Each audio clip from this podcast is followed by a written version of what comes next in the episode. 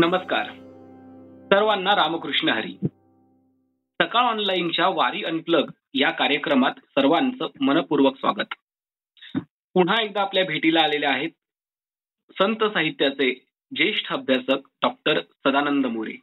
मी निलेश अडसूळ आपल्या या विशेष कार्यक्रमात मोरे सरांचं खूप खूप स्वागत करतो. संत साहित्याचे अभ्यासक डॉक्टर सदानंद मोरे यांची ज्येष्ठ विचारवंत म्हणून साऱ्या महाराष्ट्राला ओळख आहे. सकाळ प्रकाशनच्या वतीनं त्यांचे अनेक महत्त्वाचे ग्रंथ प्रकाशित करण्यात आले.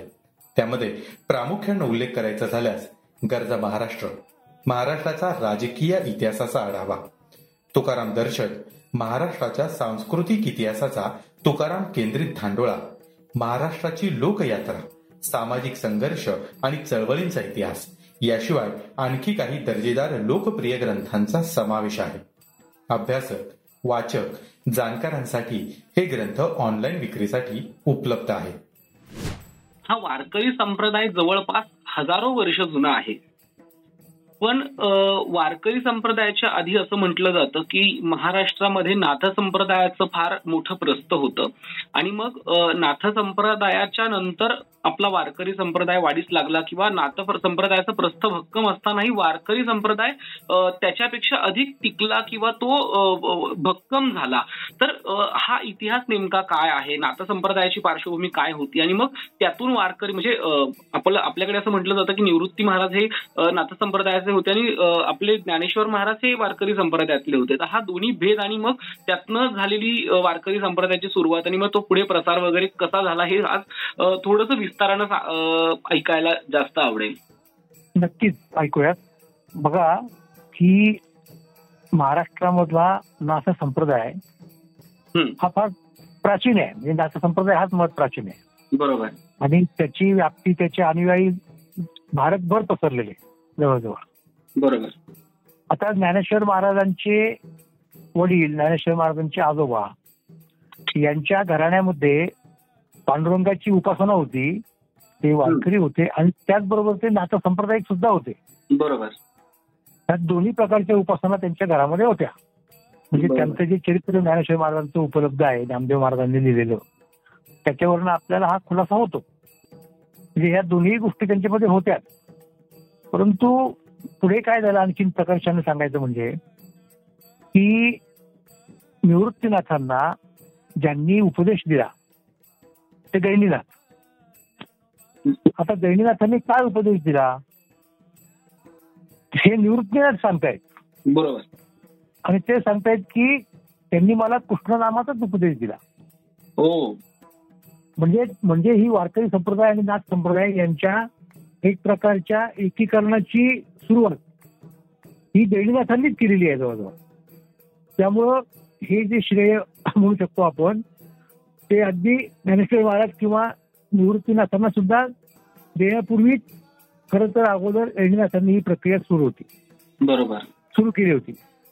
कुळे हे पावन कृष्ण नामे असं जे म्हटलं गेलं गुरु परंपरेच्या अभंगामध्ये त्याचा अर्थ तोच होतो की गैनीनाथाने हे दिलेले आहे.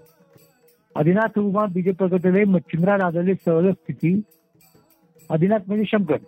शंकराने उपदेश केला मच्छिंद्रनाथाला मच्छिंद्रनाथाने गोरक्षनाथाला ते जी प्रेममुद्रा गोरक्षात दिली आणि पूर्ण कृपा केली गैरीनाथा गोरक्षनाथांनी. गैनी प्रसादे निवृत्ती जाता ज्ञानदेवा सारच सोजविले गैरीनाथांनी निवृत्तीनाथांना उपदेश केला आणि निवृत्तीनाथांनी ज्ञानेश्वरांना केला. आता हा जो उपदेश आहे तो कुठल्या प्रकारचा उपदेश आहे? साधारणपणे आपला समज असा आहे की हा संप्रदाय एक शैव संप्रदाय आहे. बरोबर. आहेत होतात. तो मुद्दा नाही. परंतु त्याच्या पुढे जाऊन त्यांनीच शिव आणि विष्णू यांच्या उपासनेचं एक एकीकरण घडवून आणलं. आणि ते तुम्हाला कुठे दिसतं? ते तुम्हाला दिसतं की ज्ञानेश्वर महाराज हे परंपरेने म्हणजे नाथ नाथ सांप्रदायिक परंपरेने जर विचार केला तर ते शैव ठरतात. बरोबर. परंतु ते स्वातंत्र्य कशावरती लिहितात? ते भगवद्गीतेवरती लिहितात. बरोबर. लक्षात घ्या. आणि भगवद्गीतेवरती कॉमेंट्री लिहिताना परंपरा काय सांगतात आपली? स्वतःची तर शंकरापासूनची सांगतायत. लक्षात घ्या. बरोबर. म्हणजे हे काय म्हणूयात त्याला? दोन संप्रदायांचं एकीकरण एक प्रकारचं एकात्मीकरण हे या लोकांनी केलं. म्हणजे सुरुवात त्याची झाली प्रक्रियेची गणिनाथांपासून. मग गणिनाथ निवृत्तीनाथ आणि ज्ञानेश्वर महाराज. ही जी परंपरा त्यांच्या उपदेशाची चाललेली होती तिचा सुद्धा उलगडा ज्ञानेश्वर महाराजांनी आपल्या ज्ञानेश्वरीच्या शेवटच्या म्हणजे समारोपाच्या ओळांमध्ये केलेला आहे. ना आदिगुरु शंकरा लागून शिष्य परंपरा बोधाचा हा संसार झाला जो अमुते तो हा तो घेऊन या आगवा कली गिळत या जीवा सर्व प्रकारे धावा करी पाहिजे असं गैरीनं सांगतात निवृत्तीनाथांना. बरोबर. आणि हे भगवद्गीतेच्या माध्यमातून करा सांगतात.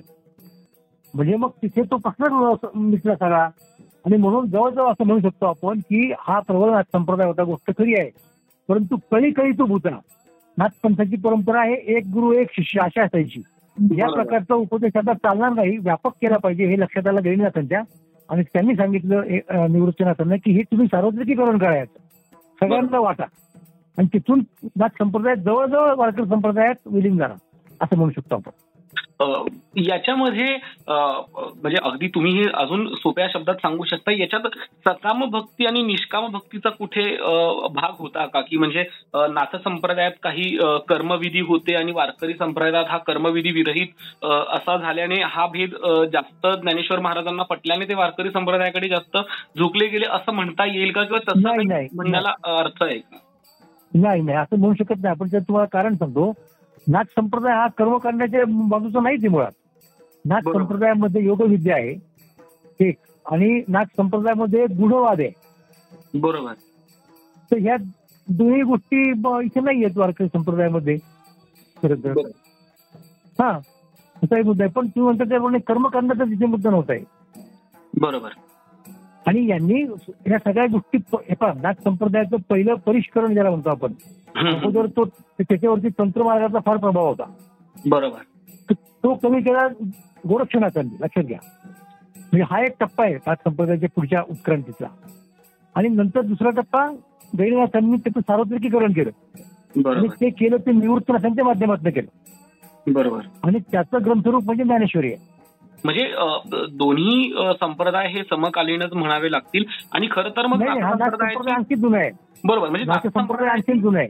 बरोबर नाथ संप्रदायाची उत्क्रांती वारकरी संप्रदाय असं म्हणायला हरकत हो असं काही हरकत नाही म्हणायला. बरोबर पण मला एक असं जाणून घ्यायला आवडेल की हे दोन्ही संप्रदाय असताना आता आज नाथ संप्रदाय कुठे आहे आणि वारकरी संप्रदाय कुठे आहे असं आपल्याला काही तौलनिक बोलता येईल का? संप्रदायाची व्याप्ती फारच लहान आहे फार थोडी आहे. बरोबर. आणि त्यातला योगमार्ग वगैरे जो असतो ना तो काय सामान्य लोकांना परवडणारा नाही. बरोबर. हा त्यामुळं आहे तो अस्तित्वामध्ये परंतु फार थोडे लोक आहेत त्याचे अनुयायी बरोबर. पण एक प्रकारची कठोर साधना त्याच्यामध्ये अपेक्षित आहे. तर तसं वारकरी संप्रदाय नाही वारकरी संप्रदाय हा गृहस्थ लोकांचा संप्रदाय आहे. बरोबर. खरं संसारात राहून सर्व तुमची प्रापंचिक कर्म करून. सामाजिक तुमच्या सगळ्या जबाबदाऱ्या निभावून बरोबर. तुम्ही योग्य त्या पद्धतीने परमार्थ करू शकता. खरंय खरंय खरंय. असा मुद्दा आहे. खरंय. पण या. दोन्ही म्हणजे आपण म्हणू की ह्या दोन्ही उत्क्रांतीची जी आपली संप्रदाय होते या दोघांमधलं काही काय म्हणतात की काही महत्त्वाचा फरक तुम्ही सांगू शकता का? म्हणजे सामान्य श्रोत्यांना याविषयी खरंच माहिती नसेल तर हो, दोघांच्या हो. तत्वांमध्ये काही फरक होता का? की नाथ संप्रदायाचं हे तत्व होतं आणि आज वारकरी संप्रदाय या तत्वाने पुढे चाललेला आहे. तर असं आपल्याला काही सांगता येईल का? सांगतो सांगतो. नाथ संप्रदाय नाही म्हटलं तर त्याचा कल निर्गुण उपासनाकडे आहे. बरोबर. हा त्यामुळे तुम्हाला नाथ संप्रदायकांची मंदिरे वगैरे असं काही फारसा आढळणार नाही पूर्वीच्या. काळामध्ये. ओके ते कशामुळे? निर्गुण उपासना. बरोबर. हा म्हणजे तिथे मूर्तीपूजा वगैरे भांगड नाही तिथे.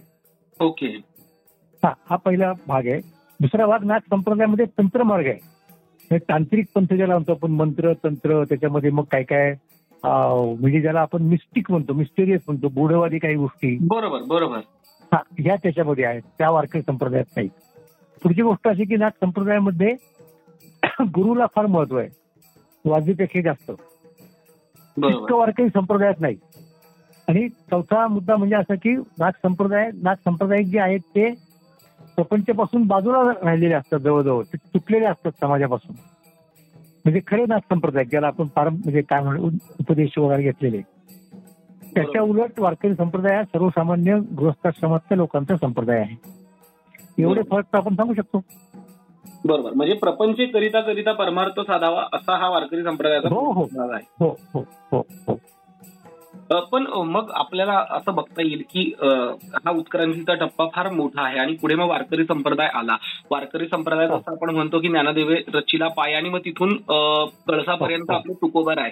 पण मग आज आपल्या लक्षात येतं की आज तुकोबार आहे म्हणजे जवळपास सोळावं शतक आणि तिथून पुढे आज सतरावं आणि आज हा आणि आज आपण जवळपास एक दोन हजार बावीस पर्यंत आलेलो आहे आणि तरीही हा संप्रदाय दिवसेंदिवस वाढतोच आहे. त्याच्यात त्याची व्याप्ती वाढती आहे त्याच्यात वारकऱ्यांची संख्या वाढतीये त्याचं भव्य रूप दिवसेंदिवस होत जात आहे.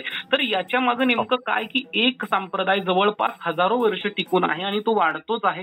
तर याच्या मागे नेमकं काय कारण आहे? याचं कारण असं आहे की वारकरी संप्रदायाची जी मांडणी केली संतांनी ती तुमच्या जीव जीवनाला अभिमुख राहील. जगण्याच्या अंगाने आहे ती. अशी ऍबस्ट्रॅक्ट उपदेश केलेला आहे. असं नाही. किंवा तुम्हाला तुम्ही ज्या अवस्थेमध्ये आहात ती काहीतरी तुच्छ अवस्था आहे वाईट अवस्था आहे. ती सोडून कुठेतरी दुसरीकडे जायचंय असं ते म्हणत नाहीये. हा फार महत्त्वाचा मुद्दा आहे लक्षात घ्या.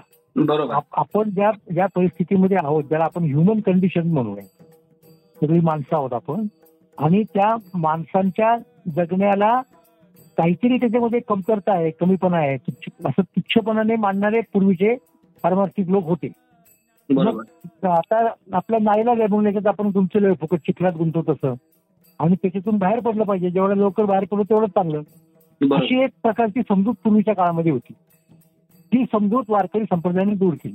आपण जे आहोत जसे आहोत तशा परिस्थितीमध्ये आपण उत्तम करू शकतो जे काय करायचं ते. त्यासाठी सोडायची गरज नाही. असा तो मुद्दा वारकऱ्यांचा आहे. म्हणून लोकांना ते फक्त जवळ त्यांना त्यांना जवळच वाटतं आपल्याला. खरंय. म्हणजे वारकरी संप्रदाय हा वाढीच लागला कारण की तो सर्व समावेशक होतं असं म्हणायला काही हरकत नाही. कारण की त्या संप्रदायाने जवळपास सर्व जाती धर्म एक केले. हो, हो ते तर आहे काही ऍडिशनल झालं. म्हणजे तत्व तत्वाच्या तत्वज्ञानाच्या पेक्षा आणखी वेगळं झालं प्रत्यक्ष आचरण वगैरे. पण तुम्ही तात्विक मुद्दा उपस्थित केला तर म्हणून सांगितलं. खरंय खरंय खरंय मला असं वाटतं की आज आपण म्हणजे वारकरी संप्रदायाचं महत्त्व जाणून घेताना आज आपण नाथ संप्रदायाविषयी जाणून घेतलं आणि मला असं वाटतं की याचा पुढचा टप्पा असेल तो म्हणजे वारकरी संप्रदायाने असं म्हणतात की सर्वात मोठं जाती निर्मूलनाचं काम केलं आणि त्याची. सुरुवात आपल्या संतांनी केली तर त्याविषयी आपण अधिक माहिती जाणून घेणार आहोत पण तुर्तास आपण या भागात. एक छोटीशी विश्रांती घेऊया आणि हा पुढचा हो. त्याच्यापेक्षा महत्त्वाचा भाग लवकरच आपण आपल्या श्रोत्यांच्या भेटीला घेऊया तोपर्यंत हो. वारी अनप्लगमध्ये आपण थोडं थांबूया रामकृष्ण हरी सर्वांचे सर्वांना धन्यवाद